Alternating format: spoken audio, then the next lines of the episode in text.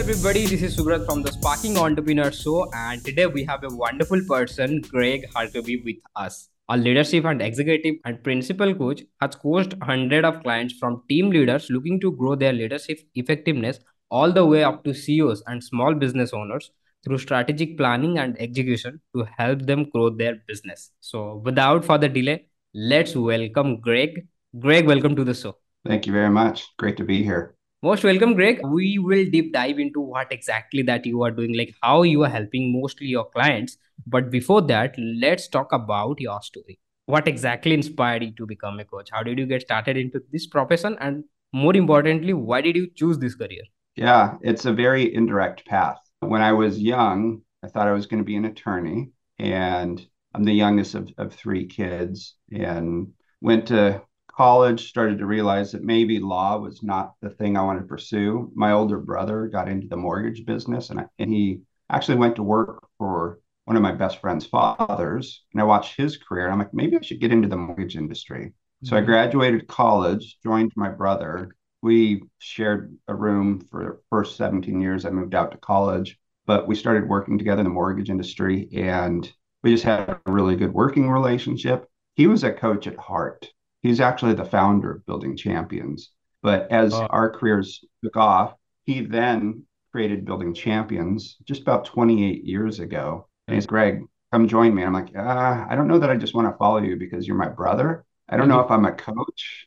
So I, I asked him to coach me. So he mm-hmm. became my coach. But I kept seeing all these stories of victories, companies being transformed, leaders growing. And it, it went beyond that. It was marriages were saved, people learned how to be better humans. We say something in our company better humans make better leaders. So the stories of what he was sharing, I'm like, all right, coach me. I want to see that in my own life. And we looked at all these principles, and I started to realize over time that I had always been a coach. Ever since I was a young kid, I actually remember having deep conversations with people who would tell me this. I, I would hear this all the time. I'm going to tell you things I've never told anybody before. And I don't know what that was. I'm like, should I be a psychiatrist or a psychologist? And I cared about people's stories, but I don't know that I wanted to go in that direction. I, I can walk with people through very difficult times, but I don't know that I always want to operate in difficult times. The coaching industry didn't exist back then. But when I started looking at it and realized even how I approached the mortgage industry was coaching, was personal coaching with people. So then I made the leap to it and I realized that this was what I was meant to do and that, that was 22 years ago. Oh, so it was a weird route. When we started, nobody, if they asked, what do you do? It's, I'm a, an executive coach. Oh, what sport? They didn't know it was like a business application. So we were able to get started when really the, I, I don't think the world understood what we did, but mm. that is how it came. I walked away from a very lucrative career in the mortgage industry and I have no regrets. It's been amazing. 22 years in, I'm absolutely in love with what we do yeah. Because we get to really help people. Awesome awesome. That's wonderful. That's and the, the weird security yeah. And how it's going on now? It's great you know. When i look at how different it is mm-hmm. today mm-hmm. versus it was 20 years ago even through like i would say through the pandemic things changed quite a bit. One of them was just how technology impacts our connection with people. We used to be all phone based coaching so you never had a visual at all with your clients except for when we do in person meetings, which were maybe once or twice a year. Maybe it's an executive retreat or some sort of strategy session or team health or something that we would do in person. But generally speaking, was over the phone. When the pandemic hit, I think it forced everybody to get comfortable with video. When I look at even that impact, I would never go back to phone. But I was one of those people that's no way, I would never do video with my clients. It's too awkward. You know, technology wasn't up to speed people are so concerned about what they look like you're not sure if they're willing to really be vulnerable. But what i found is it's been a beautiful connection. It has its challenges. Yeah. But as far as my practice is concerned i'm as busy as ever even with different economies having challenges. The need for coaching has only grown. The landscape's different. We have competition now. We did not have competition 27 years ago. We do now. So it's it understanding what you do uniquely matters even more today in a pretty big growing industry. Correct, absolutely, yeah. And do you uh, only do one-on-one coaching, or like you have other options like uh, group coaching or any kind of online or offline programs if anybody wants to get coaching from you, then what are the uh, options that are available? Yeah, one on one coaching is really central to who we are. We believe that transformation happens through a journey alongside somebody, like over a period of time and in that intimate one on one setting. So that's really central to us. I don't ever see us walking away from that. But over the years, we've definitely expanded into group coaching, doing in person facilitation. We also have e learning courses. So we've expanded how do we get our content out to a lot of different audiences? But at the hub, I think we call it one to many. So it's basically anything that's more than one person. We'll do events, we'll do keynotes, we'll do pretty much a, a lot of facilitation around team health. But when I look at the heartbeat of who we are, we're a one on one coaching company primarily, just yeah. not limited to that. What we find is when we do get that in person time, the combination of whatever we do in person on top of our regular coaching sessions, it's a multiplier of impact. The results, you basically are going to get further faster when you have in person time. Yeah. Uh, yeah. Got it. And since you have 22 years, which is a two decade of more than two decade of experience, what do you think what are the most important qualities? If anybody wants to be a successful coach that they need to be possess yeah we were just together as, as a leadership team talking about what we think are the most important qualities of a coach. So this is a fresh conversation for us. And it's a fresh conversation but the answers might have been the same 15 years ago 20 years ago as it is today. One of the things that we believe is it should feel like a calling right? That it's not just a job it's something that people feel like I'm here to make a difference in other people's lives. And I believe coaching is the vehicle where I can be most effectively used, positively impact people. So it starts with that sort of just it's compelling you to go yeah. towards this career because you really want to make a difference in people's lives. So you can't ignore that. I think if somebody's just doing it as a job, it's not going to have the same impact. Human beings are really intuitive. Yeah. They can feel when somebody is sincere and care about you. And they mm. can tell when it's about your agenda versus theirs. And I think that's one of the unique things about coaching is we're there for the other person's success. There's no other motive. So whether you call it calling or something else, that's where it starts. You have to passionately believe in helping other people win. Right. So that's number one. Yeah. And maybe that's the heart.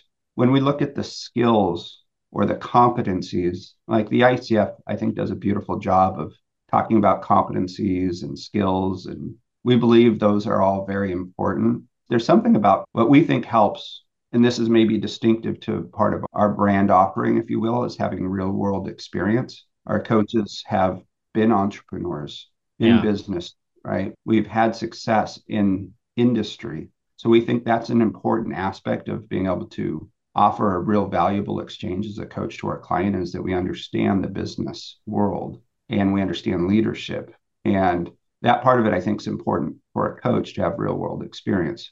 You might have different resumes. Like one of our coaches is he's a an ER doctor, but he understands leadership and teamwork in a way that I think most for-profit businesses would really benefit from. So there's sometimes yeah. the resume doesn't quite make sense, but then when you understand what their areas of, of expertise and their experiences are, you're like, oh my gosh, that absolutely applies to what I would want to learn. Right. So experience, I think, matters. And then really under the skill sets, being a highly effective communicator. And I know this might sound cliche because communication, I think, is one of the most important things in, in a human relationship. But highly effective communication, it, it starts with being able to really listen. And I don't know if this is a skill set, but I, I would almost say it's like the highest level of being fully present. I don't know that we can listen the way we need to for what our clients deserve unless we can be completely present. So, everything it takes for you to be completely present, that's the key. All the distractions that happen. There's probably a lot of people like me that are operating remotely and maybe from home, and the opportunity for distractions very high and then your connection with that person is going to be degraded based off of how distracted you are. So you can't really be a good listener without that. Yeah and from there obviously things like active listening asking powerful questions but there's this little thing that i'd call it discernment.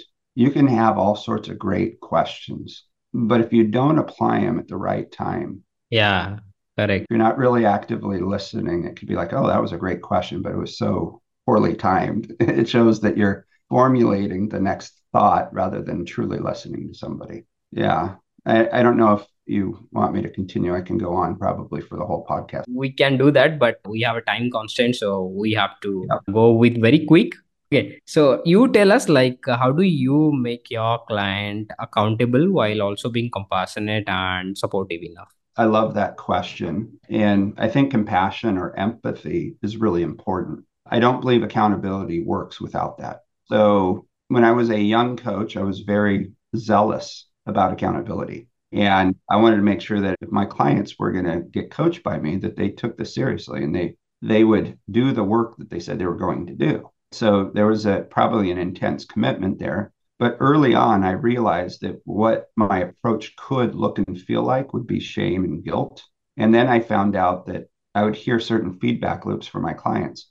Greg, what was it that you were asking me to do? I didn't understand what the assignment was. And it, at that point, in that moment, I realized, oh my gosh, it's because I'm telling them what to do. Mm-hmm. Yeah.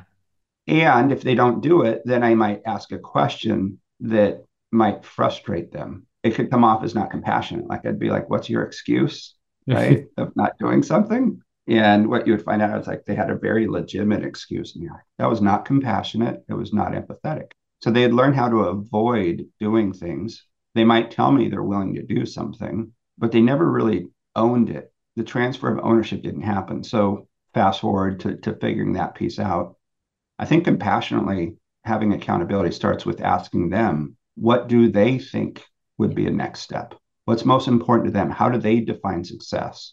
Asking simple questions like what would progress look like? How long do you think it will take? Where do you anticipate barriers? How would you like me to follow up? So, those are different ways to understand from their view rather than mine what's most important to them. Then I think that the real important part of it is clarifying what they want to commit to and how they define success. Then, as a coach, you follow up. Mm-hmm. I think mm. it's compassionate to follow up right? If they said it was important to them, then it should matter enough to you as a coach to ask them, how did it go? Did it go as you thought it would? If so, great. What do you want to do next? If not, how did you approach it? Did you approach it the way you planned to? Or did you have to it? What got in the way? So it's almost compassion is also curiosity, like knowing what does that really look like for them. Yeah.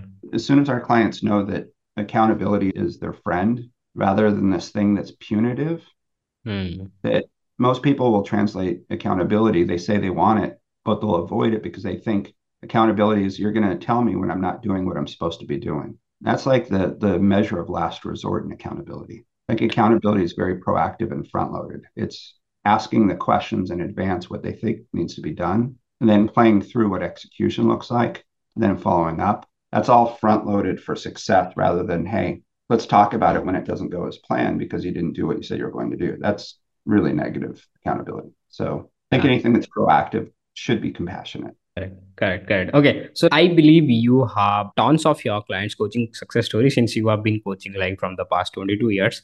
Can you please share one example of your coaching client success story very quickly and that should be very close to your heart? That's a tough question. That's asking which one of your kids is a favorite. And I don't necessarily think in terms like that. For me, it's really helping a leader. So I'd rather go general if I can. When you see a leader's behavior start to engage others. So the best stories I have isn't the feedback loop that I get from a client, it's from those around them. When their teams are saying, my gosh, this person's leadership is profoundly better. The way they engage, the way they lead, the way they impact feels like they've really grown. They're hitting a new gear. So I'd rather maybe go in that direction with the answer. You're having a real impact on somebody when you start to see the behaviors of multiples of other people around them being impacted by their behaviors. And that's a beautiful story. I get to see a lot, but we're human beings. We can transform or we can improve based off of the attention. Sometimes we regress back to our old behaviors. But when you see somebody really transform and the way they think and behave, shows that transformation. That's probably the biggest success. But I don't know that I would just highlight one client because there's just too many stories of. of yeah, like when you have a lot of, you always think about what story that I need to say. Yeah, I, I totally get. Okay, Greg, you are like documenting your success stories, okay, and you are writing your own bi- autobiography. So how do you name it? That was a great question. And this is just off the top, but it was passionate persistence. And why? Passionate. Persistence has been a theme my whole life. I feel like I've been as a young child and over. They when they were pregnant with me, they thought I was Greg. Yeah, so passionate persistence my whole life has been about overcoming. Even when I was in my mother's womb, they did not think that it was a viable pregnancy and I was actually scheduled to be terminated because they couldn't hear a heartbeat. And obviously my voice today tells you that wasn't true, but it it mm-hmm. impressed on me as a kid that we're always overcoming and we're here for a reason, right? And throughout college, my first career in coaching, being persistent has always been a quality that, that's just been deeply ingrained. But being passionate, I think, or even compassionate, is that tie to that passionate persistence. Applying that to other people,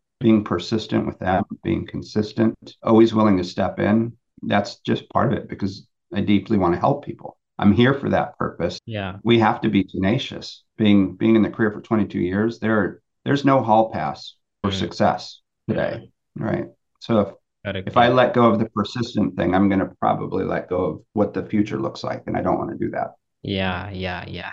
That's awesome. And if anybody wants to reach out to you, then what the best possible way to reach out to you? Email's fantastic, very responsive on email. And also, you can check out my bio and in our company at buildingchampions.com. So just www.buildingchampions.com. And then you can click on my bio. But my email address is just Greg, G, dot Harkavy at buildingchamp.com. So if anybody sends me an email, I will respond as long as it's not junk email like we were talking about before. If I sense there's a real human being on the other end, I, I feel very compelled to respond.